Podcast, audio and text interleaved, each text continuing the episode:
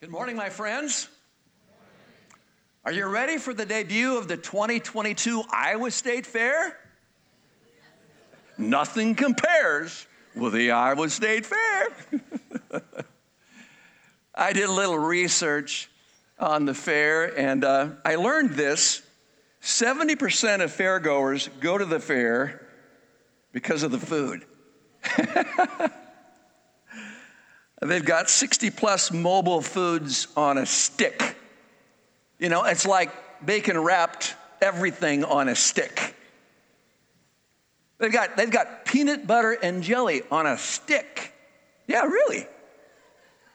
And if you can believe it, they've got deep fried pecan pie with caramel and bacon bits sprinkled on top on a stick sometimes called heart attack on a stick.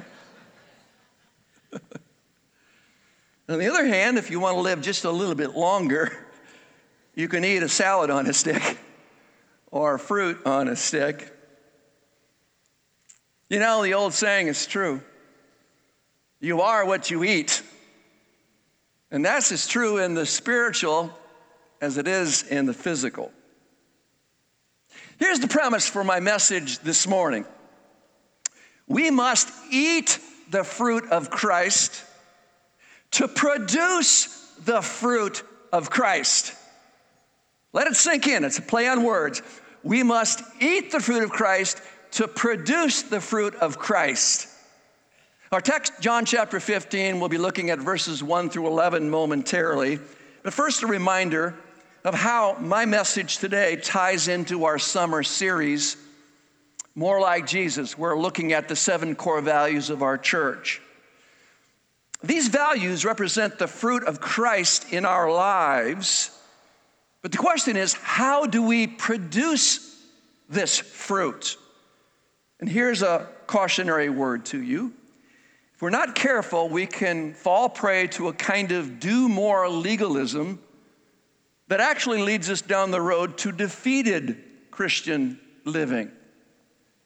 Many churches today are so focused on doing, they forget all about being. It's do, do, do until everybody's up to their eyes in do, do.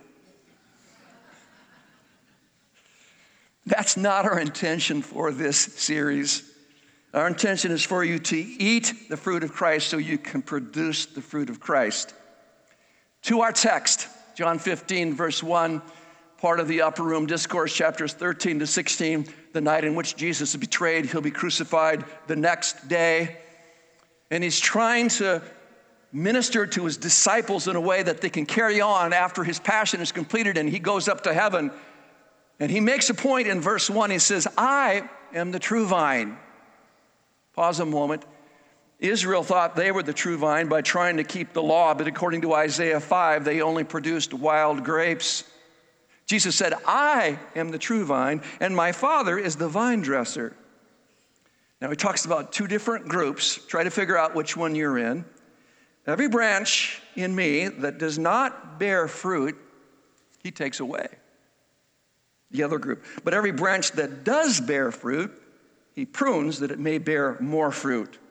That second category represents those who are truly regenerate, truly born again. Their lives have been transformed. And he references them in verse 3 because Judas has already left to go set out to betray Jesus. So, with the 11 that remain, he says of them in verse 3 Already you are clean because of the word that I've spoken to you. Now, to you guys who are in Christ, he says, I have a word for you to continue on. Abide in me and I in you, as the branch cannot bear fruit by itself unless it abides in the vine, neither can you unless you abide in me. I am the vine. He repeats it. You, disciples, are the branches. Whoever abides in me and I in him, he it is that bears much fruit. Now, watch this next part because it's crucially important. For apart from me, you can do what's the next word? Nothing. Exclusively dependent upon Jesus. Back to the first group if anyone does not abide in me, he's thrown away like a branch and withers. The branches are gathered, thrown into the fire, and burned. The implication's rather clear there where they're going. Verse 7 But if you abide in me and my words abide in you, ask whatever you wish and it will be done for you. By this my Father is glorified that you bear much fruit and so prove or demonstrate to be my disciples. As the Father has loved me, so I have loved you. Abide in my love. If you keep my commandments, you will abide in my love, just as I've kept my Father's commandments and abide in his love. These things I've spoken to you, that my joy may be in you, and that your joy may be full. So let me unpack for you now what I mean by eating the fruit of Christ to produce the fruit of Christ. Two basic insights, and here is the first. Fruit bearing is God's idea, and He's cultivating us so that we can produce more fruit. When Karen and I go to the Iowa State Fair, which we almost every year do, we always visit the agricultural building. We like to look at the butter cow, just like you guys do, and the changing landscape from year to year. But we also enjoy looking at the garden produce on display because there are some master gardeners in the agricultural state of Iowa. Wow. You'll notice in verse 1 of our text that God the Father is described as the ultimate master gardener. He not only owns the vineyard, but he designs it, he cultivates it, he works in it. And when I say he works in it, he works in you and me. Do you know that God is working on you right now through this message? If you listen carefully, you'll hear God speak into your heart. We are his workmanship, his masterpiece, Paul told the Ephesians, created in Christ Jesus for good works, which God prepared beforehand that we should walk in them. Ephesians 2, verse 10. In our extended context here, Jesus explained that in fruit bearing, God is always previous, God always takes initiative. You see that in verse 16, where Jesus says, You did not choose me, but I chose you, and I appointed you. Jesus, why did you choose us? Why did you appoint us? What's your purpose for us? Why are we still alive here on planet Earth? Here, here's the answer that you should go and bear fruit and that your fruit should abide or continue, so that whatever you ask the Father in my name, he may give it to you. The point of verse 16, and really the entirety of this vine branch analogy in this context, is simply this Our lives must be Christ dependent, not self dependent. Would you humor me for a moment? Would you say those words in yellow out loud with me right now? Christ dependent, not self dependent. Self says, follow your heart. Jesus says, follow me. Self says, believe in yourself. Jesus says, believe in me. Self says, discover yourself, all the strength you have inside. Jesus says, deny yourself and discover me. Self says, be true to yourself. Jesus says, be true to me. In context, we just read it. God goes to great lengths to remove branches from his vineyard that are self help branches. He cuts off and burns those that yield no God produced fruit. And clearly they picture unbelievers in verse 2a and again in verse 6. There's a lot of people hanging around God's orchard that kind of look like they're Christians, but in fact really are not. And God eventually exposes them, He reveals them, because the lack of fruit proves they're not connected. Verse 8.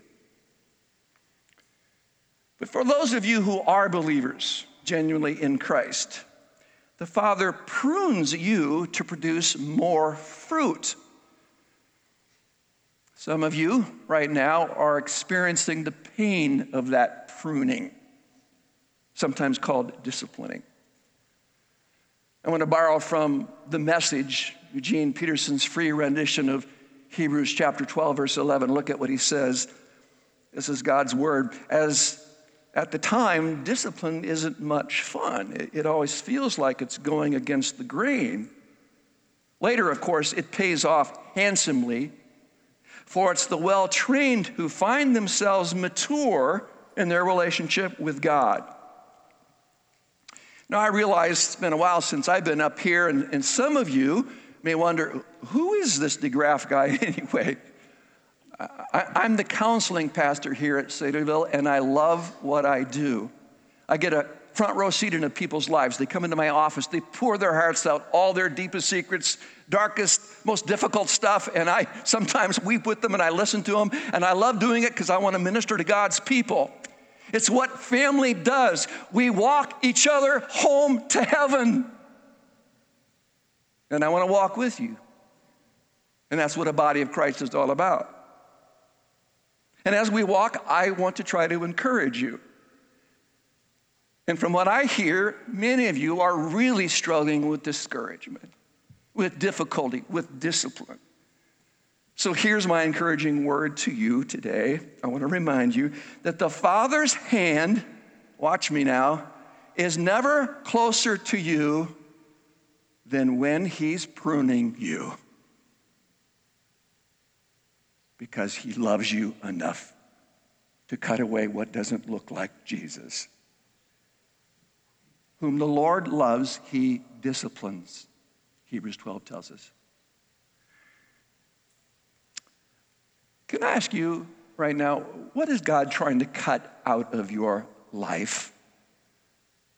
I have a sneaking suspicion many of you know what that is because the Spirit keeps dinging you.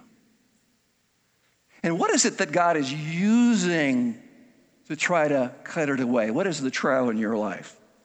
John 15, Jesus told in the last half of the chapter that for his disciples, they were going to get persecuted. They persecuted me, Jesus said, they'll persecute you. They hated me, they'll hate you. For us today, oftentimes discipline looks like this it's a struggle with our marriage, it's a struggle with our kids or our parents, our health, our work, our finances. But we have such a wonderful Savior. He understands because He's gone through it too. Here's the verse I can't fully comprehend, but look at it with me Hebrews 5 8. Although he, Jesus, was a son, he learned obedience through what he suffered. How can the perfect Son of God learn anything, and yet in his humanity, perfect deity and perfect humanity, somehow he learned obedience? If that's true of Jesus, isn't it all the more true that we need to learn obedience through the things that we suffer? God's up to something good. So, will you yield to Him today in this pruning process? Will you let Him identify that which must go because it's not yielding real fruit? I, I, I visit with a lot of people. And I can tell you one of the leading issues that I believe God is trying to cut out of our lives. I'm talking to myself too. I struggle with this but many of you do as well. And here is the issue underlying problem that leads to hundreds of other problems. It is this it is believing the lie of performance based acceptance, approval addiction. Hey, everybody, look at me. See how well I'm doing? You ask, can you define performance based acceptance? Sure. I'll start out by saying it, it's trying to grow fruit on your own through your own efforts. Or as you see on the slide, it's the idea that our real identity comes from what we do, how we perform, rather than from whose we are. We have to prove that we are worthy to be loved, and we're never quite able to prove that enough, and so it becomes default legalism, living under the law. Research indicates that most people speak at a rate of 150 to 220 words per minute. But listen to me carefully. The internal dialogue that we carry on inside of ourselves in our own head, self talk, ratchets up to 1,300 words a minute. And I would like to think we would say to ourselves, the, the chatter doesn't matter. But frankly, we often fall prey to that inner noise. Christine Hoover, who spoke to our ladies this past spring, our, our last women's conference uh, in the Engaged Network, did a wonderful job. She speaks to all of us, but ladies in particular, when she confesses this, and I'm quoting now there are times when I can't find a way to hide from all the thoughts, all the self condemning thoughts of everything I am not. I'm not sweet enough. I'm not enough for my friends and my husband. I, am not mom enough. I'm not good enough of a Christian for God to use. And then she adds, I've talked to enough women to know I'm not the only one that gets stuck in the mire of the not enough. We're hard on ourselves, quick to point an accusatory finger inward, and prone to believe our condemning thoughts are directed by God Himself, when in fact they are not. Full disclosure, we men fall prey to this too, including the guy that's talking to you today. It's a common theme post conversion, looking to our performance rather than to Christ's grace. Now, because I spend a lot of time with myself, and you do with yourself, a lot of, a lot of time with other people, I kind of know how a lot of Christians think. And I'll be honest with you, I think a lot of Christians walk around thinking God's kind of mad at them. And sooner or later, the other shoe is going to drop. Guilt just oozes out of their pores, and they have no joy in their Christian life because they're living under the law, not grace. When we struggle with self condemnation, watch me now, there's a connectedness here. We often struggle with legalistic condemnation of others as well, and we become difficult to live with especially at home. I think it was Derek Thomas who said legalism is obeying and mandating out of conscience, which sometimes gets a little twisted, what God does not command for us or for others. we must live in such a way that the person we love feels free, not put upon in constant judgment. We need to be a safe person for our spouse, for our coworkers, for our fellow Christians. You know, I learn a lot from my counselees. I listen carefully. Recently, I was counseling a couple struggling with a child that's gone the wrong direction. And uh, when we finished, we were standing there by the door, and she, she shared something profound that I thought, wow, I got to use that today. She said, You know, when we struggle with our kids, you have to live life with open hands. So that even when they fly away to do their own thing, if your hands remain open, they'll feel welcome to return when suddenly they recognize, I need to come back. But she said, if we live life with closed hands, closed fists, even if God starts to stir in them, they get the idea, I can never go home. And I can never really come back to Jesus. Our hands are an extension of our Savior's. Now, let me show you how this move from closed handedness to open handedness plays out at home or in church. I'm going to show you a graphic here, and I want you to notice the behavior contrasts moving from what we call unhealthy to healthy. You may want to take a picture of this because I won't dwell long. By grace, we move from the left hand column to the right hand column. When grace reveals to us that freely we have received, freely we must give, then we will move from the compulsive to freedom.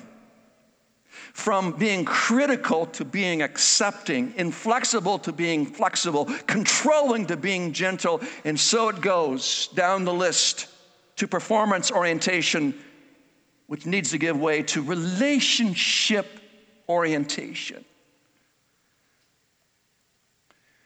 You know what drove me to write this sermon for you all today? Because a lot of Christians are saying to me, in effect, Kurt, this Christian life thing, it just ain't working for me. I don't know how to do it. I don't know how to move from that left hand column to that, that right hand column. So listen to me, please listen to me. This is the main point of my message.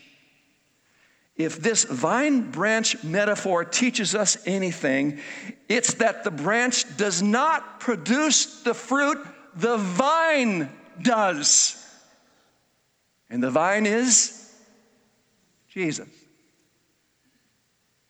If the branch tries to produce fruit, it only produces another branch. Look at this picture of a vine and branches and, and the fruit on it. Study it for a moment. Maybe hard to ascertain, but that, that clump of grapes is not coming directly from the vine, it's coming through the branch which is connected to the vine. The vine is Jesus. We are the branches, and the fruit only grows when we stay connected to Jesus and draw our strength from Him. Oh, I've prayed today, Jesus, you know my weakness. You got to help me. Please send your sap up through the vine and give me strength to preach to your people. May it be heaven born fruit. The branch does not produce fruit at all, it only bears fruit. And that leads me to my last point this morning, my second point the need to stay connected. Here it is bearing the fruit of Christ as a result of eating the fruit of Christ. How? By abiding in Him. Abiding is a favorite word of the Apostle John. He uses it 11 times here in context, 40 times in the Gospel of John, 27 more times in his epistles. To abide is a big deal to John because it's a big deal to Jesus. And you say, well, what does, what does that archaic word abide even mean? It's from the Greek word meno, which means to remain in, to live in, to make one's home in, or to stay connected to. As I read this text over and over, I found myself writing down explanations of abiding that f- flowed right out of the text itself. And I'll give them to you quickly and then circle back to just illustrate and apply ever so quickly. Here's what I learned from reading the text To abide is to feed our souls from His Word. Verse 7. To abide is to rest in His love. Verse 9. And to abide is to find our security in His joy. Verse 11. A question how, how do we stay connected? How do we abide in in a being we've never seen the invisible God. Listen to me carefully. His presence is mediated, or if you will, made real to us through the Word of God. I'm going to borrow an illustration from the navigators, the hand illustration. We come close to Jesus, He comes close to us when we hear the Word of God. Service like this, podcasts, when we read the Word of God, are you reading? When you study the Word of God, are you studying? You need a study Bible. When we memorize the Word of God, are you memorizing? And when you meditate on the Word of God, are you meditating? And somehow, supernaturally, when you connect with God and His Word with a heart that's broken and humble before Him, the manifest presence of Jesus is made real to you and you abide in Him. If I were to ask you, do you believe the Bible? Most of you would say, Of course, Kurt, I believe the Bible. Well, then, what part do you need to believe today in your current circumstance? Faith is taking God at His word at the point you most need it. And then, next to meditating on God's word, we, we, we need to rest in God's love, which casts out fear. I, I love 1 John 4.18, where, where John, the apostle, same guy that wrote this, this, this book, he says, perfect love casts out fear. And the perfect love there does not reference our love for him, but his love for us which is eternal. A verse you'll hear me say again and again in counseling is Romans 8 1. To Christians, there is therefore now no condemnation to those who are in Christ Jesus. We are not loved because we are worthy. We're worthy because we're loved. If you have trusted Jesus as your personal Savior, you can never do anything to make God love you more or anything to make God love you less. Look again at the picture of the branch that's abiding in the grapevine. Showed it to you a moment ago. It's going to sound almost humorous to you, but is that branch straining? Is it groaning? Is it agonizing? It's tough hanging in here. No, it's just hanging around and resting. It's just staying connected to. Christian, stop running and start resting. Stop trying and start trusting. And then you'll find rest from God's love. Remember, religion prompts the wrong picture of your heavenly father. It prompts you to say, I messed up, my dad is going to kill me. Jesus teaches you to say, I messed up, I better call my dad. That's the story behind the parable of the prodigal son. When, when it comes to, to joy, Pastor Pat has repeatedly told us that there are two marks of genuine conversion they are joy and gratitude. And I agree. Forgiveness brings joy. Have you been forgiven? And grace brings gratitude. We, we suddenly realize wait a minute, I don't deserve this. I can't earn it. I can't perform for it. It's a free gift of God. And if you're here and you're outside of a branch that's connected, may I just remind you that it's not by anything you do, any church rite or ritual, trying to keep the Ten Commandments or otherwise, because we always, always fall short.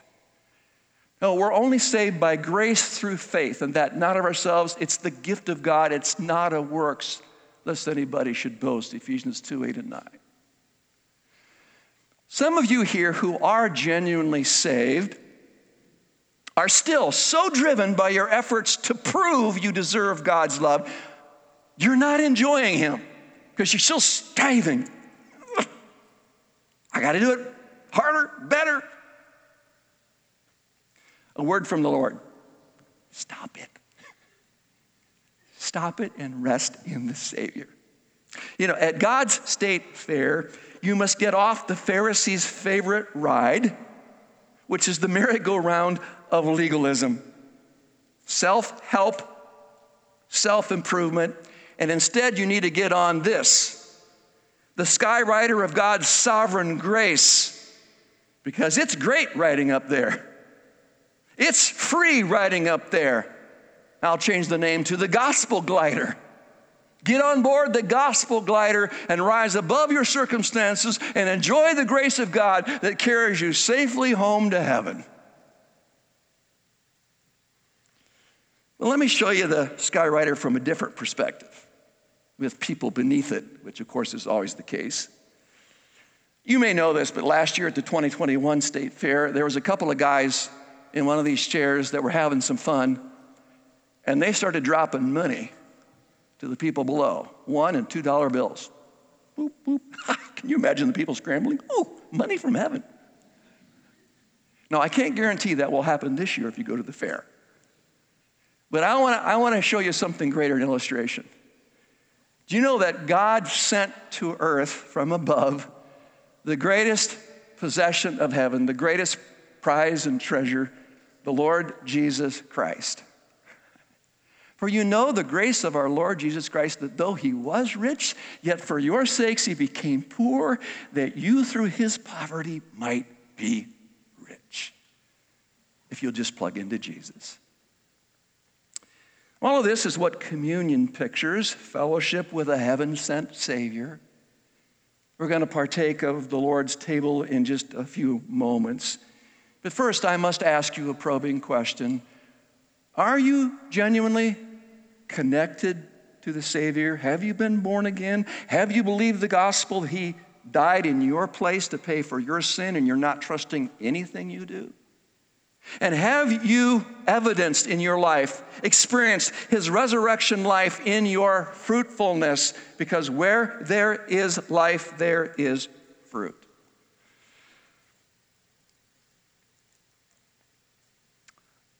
I asked Pastor Paul to sing that song, Yet Not I, but Through Christ in Me, because it, it summarizes what I'm trying to say today.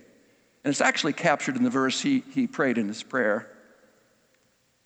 It's a little play on three prepositions. Christ gave his life for us as a sacrifice, that he might give his life to us to live inside of us by means of the Spirit, that he might live his life through us by his power and not by our own. See if you can hear that in Galatians 2:20. I am crucified with Christ for me. Nevertheless, I live, yet not I, but Christ lives in me. He gave his life to me. And the life I now live in this body of flesh, I live by the faith or faithfulness of the Son of God who loved me and gave himself for me. He's living his life through me. There it is, illustration, vine and the branches. I love that. One of my heroines in the faith is a lady named Joni Eareckson Tada. Many of you have heard of her. She is a tremendous author and, and singer and, and speaker.